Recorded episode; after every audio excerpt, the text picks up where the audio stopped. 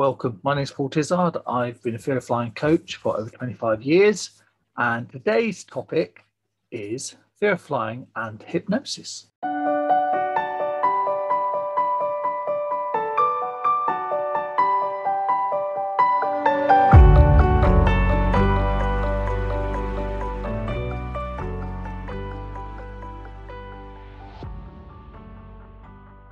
The reason I picked this topic, in fact, there's several courses of therapy and help that people often take part in when they're trying to get over their fear of flying. And hypnosis is one which I get asked about a lot, a lot, a lot. And people will say to me, does it work? And, uh, you know, et cetera, et cetera. So what I'm going to do is I'm going to take you through three main areas. So the first bit, will look at the history of it. What's it all about? Uh, my personal history as well. Secondly, I'm going to ask, answer some sort of typical questions that come up. I had a couple that came through, which is great. So thanks for those. I'm going to answer those. But also, uh, the third part, I'm going to kind of round up and give my opinion on it as, as somebody who has, say, used it a lot. I've used it a bit, not with fear of flying, but I've used it uh, in the past. So, part one. So, what a lot of people don't realize is that hypnosis, as we're going to call it, has been around for a long, long time. So if you take it, if you take it, rewind quite a bit and think, what is hypnosis, which we'll get to shortly. But if we accept for now that it's a basic sort of trance-like state, then trances have been used by humans for thousands of years. Yeah. So it's not something which is completely new. But when I was doing my research for today's, and it was kind of, I was reminded of my own journey with hypnosis and particularly hypnotherapy and one of the things that I found and I was reminded of was that the first person that was accredited with saying, right, you're using some form of induced trance like state was a guy called Franz Mesmer. And this was back in the 18th century. So when you think about that word, when you ever say somebody says, oh, I was mesmerized by him, that has come from him because he used to use it to help people with pain relief and a few other things that word has stuck around in our vocabulary, mesmer, mesmerize. And he used to use some of the techniques that we still use to help people to get out of their own way and to embrace the idea of changing some of their potential habits, which are not, not working for them. So the next person that I would like to link in with would be a Scottish surgeon by the name of James Braid. And this is credited roughly around the 1840s. Now, obviously, it gets a bit sketchy because we don't have the records like we do now, but around about the 1840s, he is attributed with coming up with the word hypnosis. Hypnosis. So that's its kind of like more recent history. But like I said, it's like a trance like state. So I'll give you a very simple example of it. Have you, you know, when you wake up in the morning, well, I assume you wake up in the morning and you have that moment where you can kind of awake, but you're sort of half asleep, you know, and you could get up, you can't be bothered. You're in control, but you're just lying in bed and perhaps you can you can hear some distant noises like some traffic, or perhaps you can hear the birds tweeting and you things that you're not normally aware of, you can suddenly hear them. And it's quite a pleasant, woozy feeling. And you could get up, but you can't be bothered. That's exactly what hypnosis is like. It's that kind of you're in control, you've got slight sort of focused attention in a certain area, but and you feel quite relaxed and it feels nice. You are in control, but you just can't be bothered to get up. And that is hypnosis. So thanks ever so much. No, so I'll go into a bit more about that. So my personal history with it, I did some training in it. Probably I worked out it was 32 years ago. So when I first came out of the military, I did some training uh, with uh, Neil French, who was amazing down in Bournemouth in the UK. And I went through my course, and as part of that, you had to go through your own sort of therapy as well. So I had a, probably around 12 to 15 sessions of hypnotherapy. So I've been the recipient and the deliverer of it. And I found it phenomenal. I found it very easy to relax and let go. And I was found that was highly suggestible because uh, that is one of the, the, resistance. We'll get onto that in a minute. Uh, that people often had about hypnosis, which is like, you know, I, I don't want them making me barking at the postman or something, you know, because we have this illusion that uh, that's that's what will happen. But there's a very different, a very strong difference between hypnotism and hypnotherapy. I was trained in hypnotherapy, not hypnotism, although some of the techniques are very similar. So I'll give you an example. When I went through my course with Neil French, uh, we were taught how to help somebody to get out of their own way. So we learned certain techniques, and these techniques helped you to relax somebody. Now, once that person's relaxed, then you can make some suggestions that are positively worded that go straight into what we'd call the subconscious part of their brain, which I'll get to shortly. Now, if that person doesn't isn't ready to take that on board, doesn't want to do it, they'll resist it. They'll just say, "Oh no," you know, they'll kind of smile and go, "Yes, yes," but you know that they're resisting and they're not actually ready to let go of whatever it is or to do the new thing that you're suggesting. So when we're going through this type of training, I was it was very clear to me that actually you could if you're really really good as a hypnotist i.e you've got fantastic at these techniques and you're very good at selecting the right people you could actually not get someone to do something they don't want to do but you could probably suggest to somebody who's highly suggestible to do something they wouldn't want to do but would they do it normally there's a debate around that and somebody, uh, and I won't get into the, I won't bore you with the details of it, but I believe that you are in control.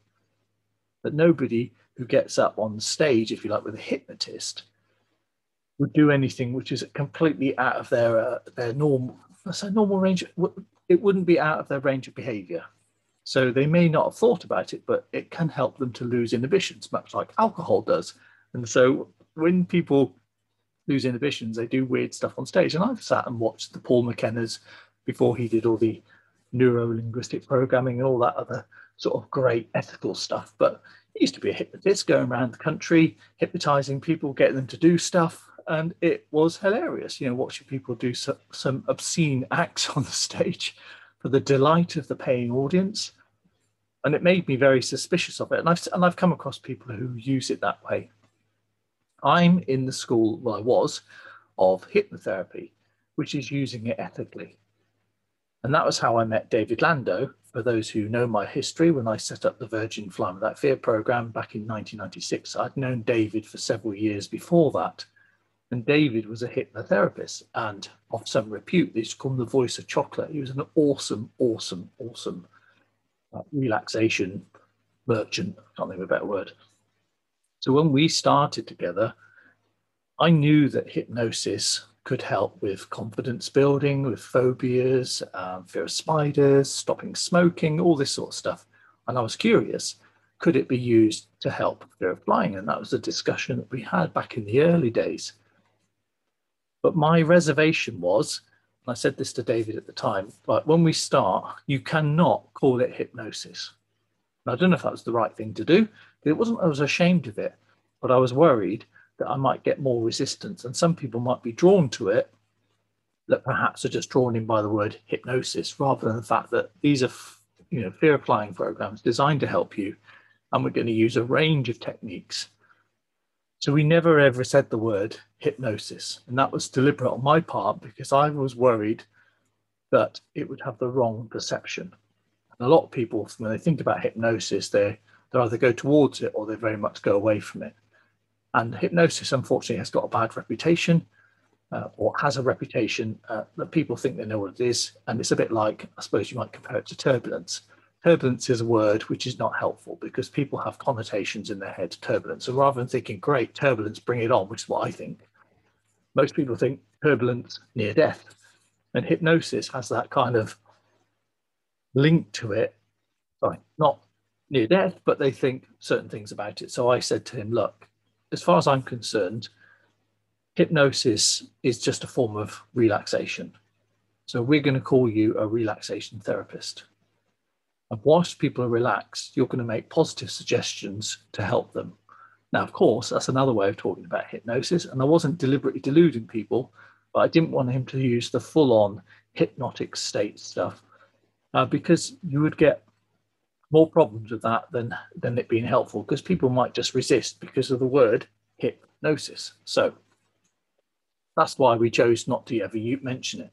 But David's background was hypnosis, you know, but, but he could do lots of relaxation stuff and he had lots of CDs out and stuff like that. So he just had a really, really relaxing voice that in itself, when we just when you break it down, I say to him, just do some three deep breaths and get people to relax. And then maybe you could talk them through an induction just to get them even more relaxed. And then whilst they're feeling relaxed and they're breathing better and more deeply, then you can reinforce some of the messages from the course. And I didn't feel that that was being dishonest. That was being quite upfront. That's what we were doing. We didn't call it hypnosis because I wasn't technically sure if it was or not. So we just sort of veered on the side of, well, it is meditation. It's very similar to meditation, but you add in some positive suggestions as you go along. What's wrong with that? If you've got good intention, you want to help people. And clearly, it did help a lot of people. Now, let me move to part two. So, the resistance that I've often had around hypnosis, and the question is, does it work? People say, does it work? Or they might say, I went for some hypnotic sessions and oh, it didn't work for me. I couldn't go under. I um, you know, I just too strong-minded. I just, and I think this is an interesting idea. So I've been looking around. There's lots of research around this, of course. I'm just going to quote one from a guy called Professor David Spiegel. I hope that's pronounced right. And he did some research, or his team did some research around why is it that some people can go under, whatever that means, and why some can't.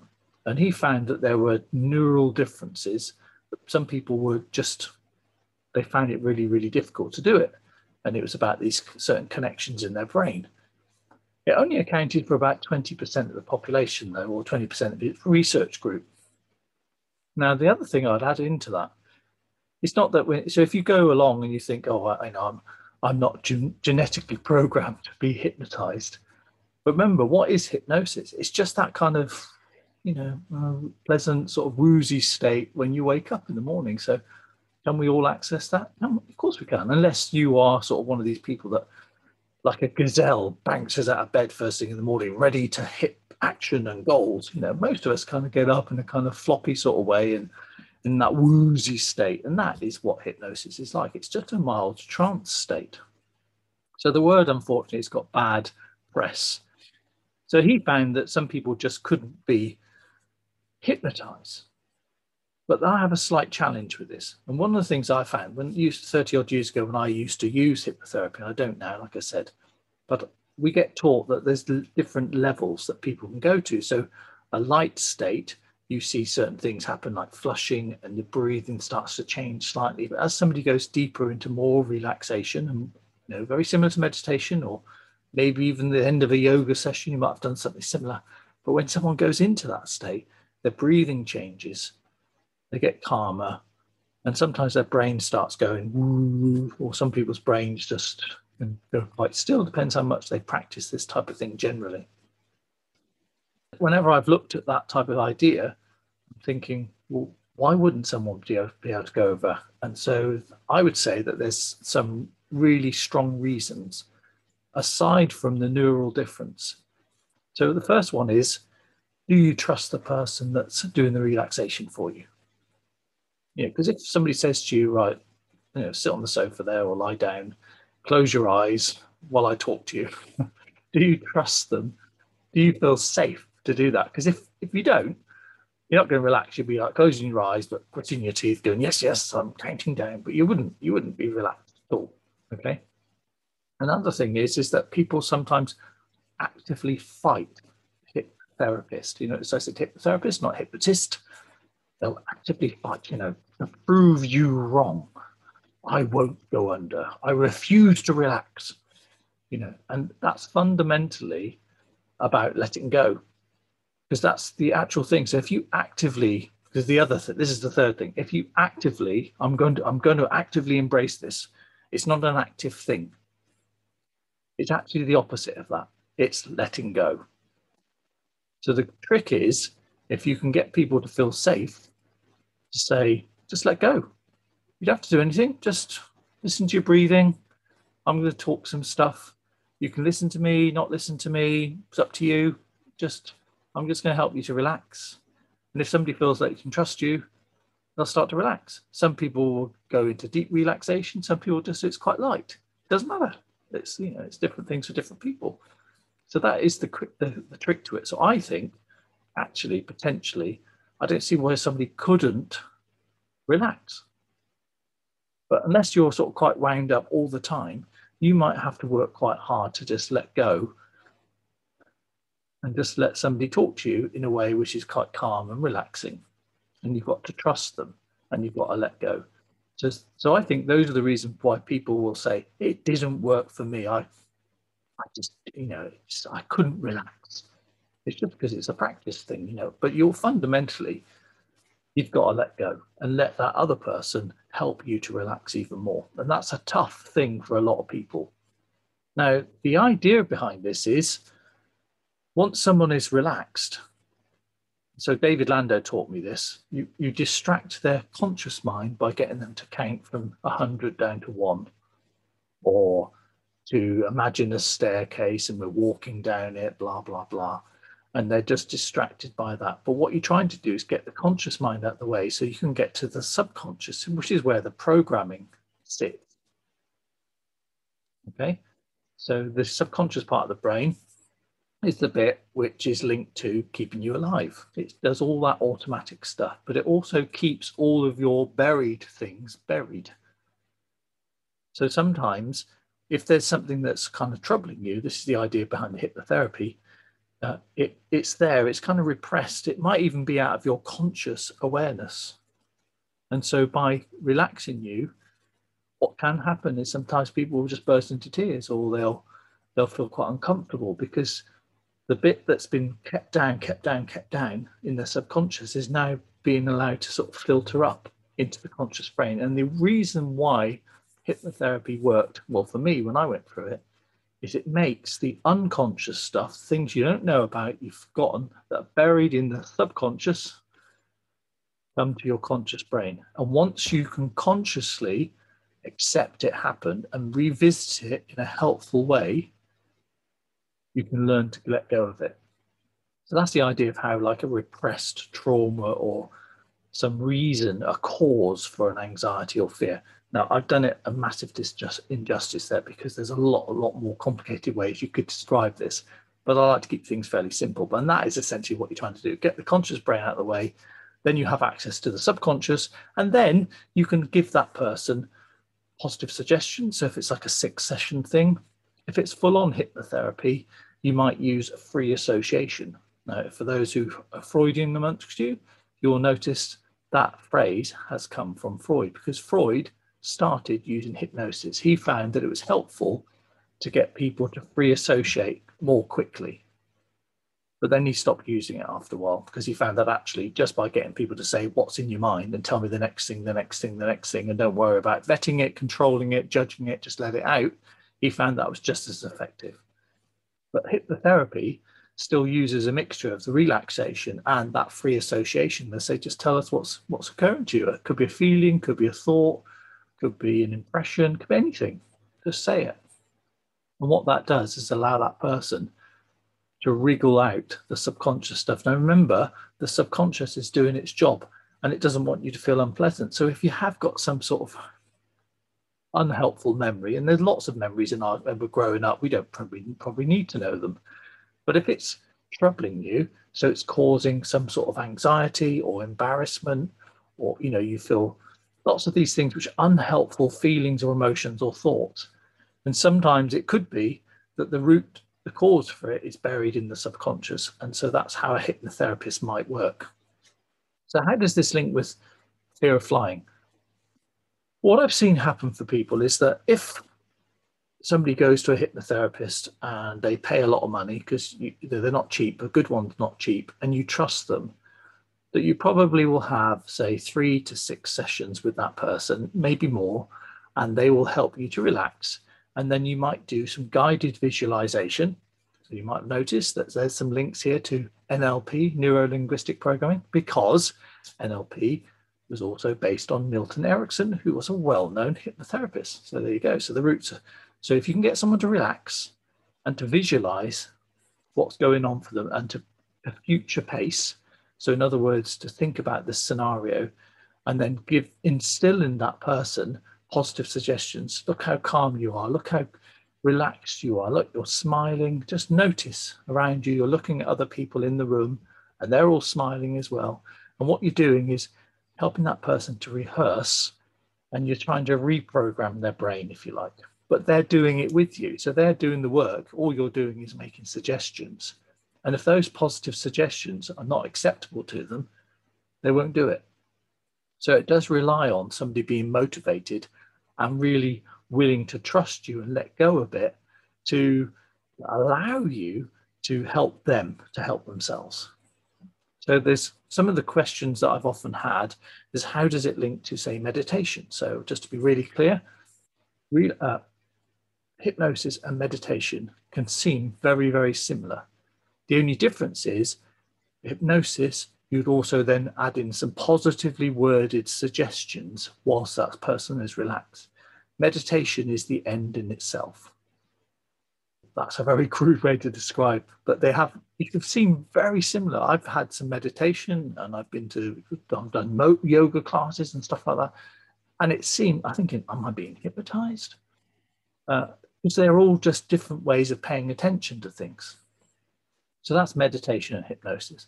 The other thing, which is very popular at the moment, it's not, it's been around for a while, is mindfulness. So is that like hypnosis? Straight answer, no. Now, you might help somebody to relax and to clear their mind, and you might do an induction, which is exactly the same hypnosis, but it's a different type of attention. So, with mindfulness, we're trying to pay very close attention, active attention to the present moment. Whereas with hypnosis, we could do that, but we could also be whizzing around around your timeline in your brain to sort of examine different things and think what was going on there. So I see them as, as fundamentally different, although the routine might be very similar. So you might go to yoga, you might go to meditation, you might go to mindfulness, you might go to see a hypnotherapist, you might even go see an NLP person, and they might say, right, let's take some three deep breaths and just focus on your breath and just allow everything to drift away. so that's the sort of thing that you might get anywhere, but it's what happens next, which I think defines the difference. So, just to be really clear, can you be made to do something you don't want to do? So, this is the third part. This is my opinion. I don't think you can. I know that there are some amazing hypnotists out there that just seem to be able to get somebody you know to do something crazy, and you think, wow, Gary said he'd never do that. And there, he is running around the stage. Now, one of the things that I saw when I was watching this, when I saw Paul McKenna do it, they do this suggestibility test. So they do this thing where they say, right, imagine your hands locked together now. They're, they're like glue. They're like glue. And it's no matter how hard you try, well, just try now. See if you can start to pull your hands apart. Go on. But you, no matter how much you try, they just seem to be stuck together. So the person that's not particularly suggestible will go, uh, no. And someone else will be going, and so there's lots of little tests that you can do like that. So somebody who's very suggestible, in other words, is you know they're quite trusting that that, that this person will be able to do what they do. They've got high trust in you, your credibility, etc. They may well find that they go, "Oh, I've got the sticky finger thing. I've got, I just can't pull my hands apart." But there's lots of others more sophisticated ways of doing it, but that's what they do. So the people that kind of pass that test, they come up the ones that go, nothing happened, does not mean that they couldn't be hypnotized, but that hypnotist is going to have to work really hard and be particularly, particularly confident with their ability to do that type of stuff. I never had that, never wanted that. So when I did hypnotherapy training over 30 odd years ago, like I said, I was just curious about it because I'd been through it myself and found it massively helping, helpful for dealing with some things that had, you know, from leaving the army and stuff and just other stuff going on in my life. So I find it massively useful. So I'm pretty open to this idea because I think that there's so many things we don't know about. And hypnotherapy, I would hate that to be ruled out because people don't really know that much about it. So my goal for this session has been to say, look, you are always in control. It's just a very light, relaxed state. It's like waking up in the morning and you're in control. You could always get up if you wanted to. But if you trust the therapist, the person that's helping you with this process, then and you're lying on their couch or whatever you do, and you're just relaxing, all they're going to do is give you positively positively worded suggestions that are in line with what you came to see them for in the first place. So I would say, if you haven't investigated it, you're curious, why not check it out? There are official clinical hypnotherapists that are registered all around whatever country you're watching this in, because there are many associations out there. You know? So you can Google this stuff and find somebody that would help you. And the test is that if you speak to them and you get a kind of a funny feeling, I don't trust this person, don't go and see them. It doesn't matter if some 57 people have recommended them, said they're amazing. They're not amazing for you because you've got to trust them fairly quickly. But remember, you're always in control. And all they're going to do is relax you and then give you some positively worded suggestions. I hope you found that really useful. So if you do have any other questions or thoughts uh, about this topic or anything else to do with fear flying, because obviously I've been doing it a long time now, but if you want to drop me an email, it's paul at lovefly.co.uk. That's paul at lovefly.co.uk. I'll happily answer your questions. And I hope for now that's been useful. Take care.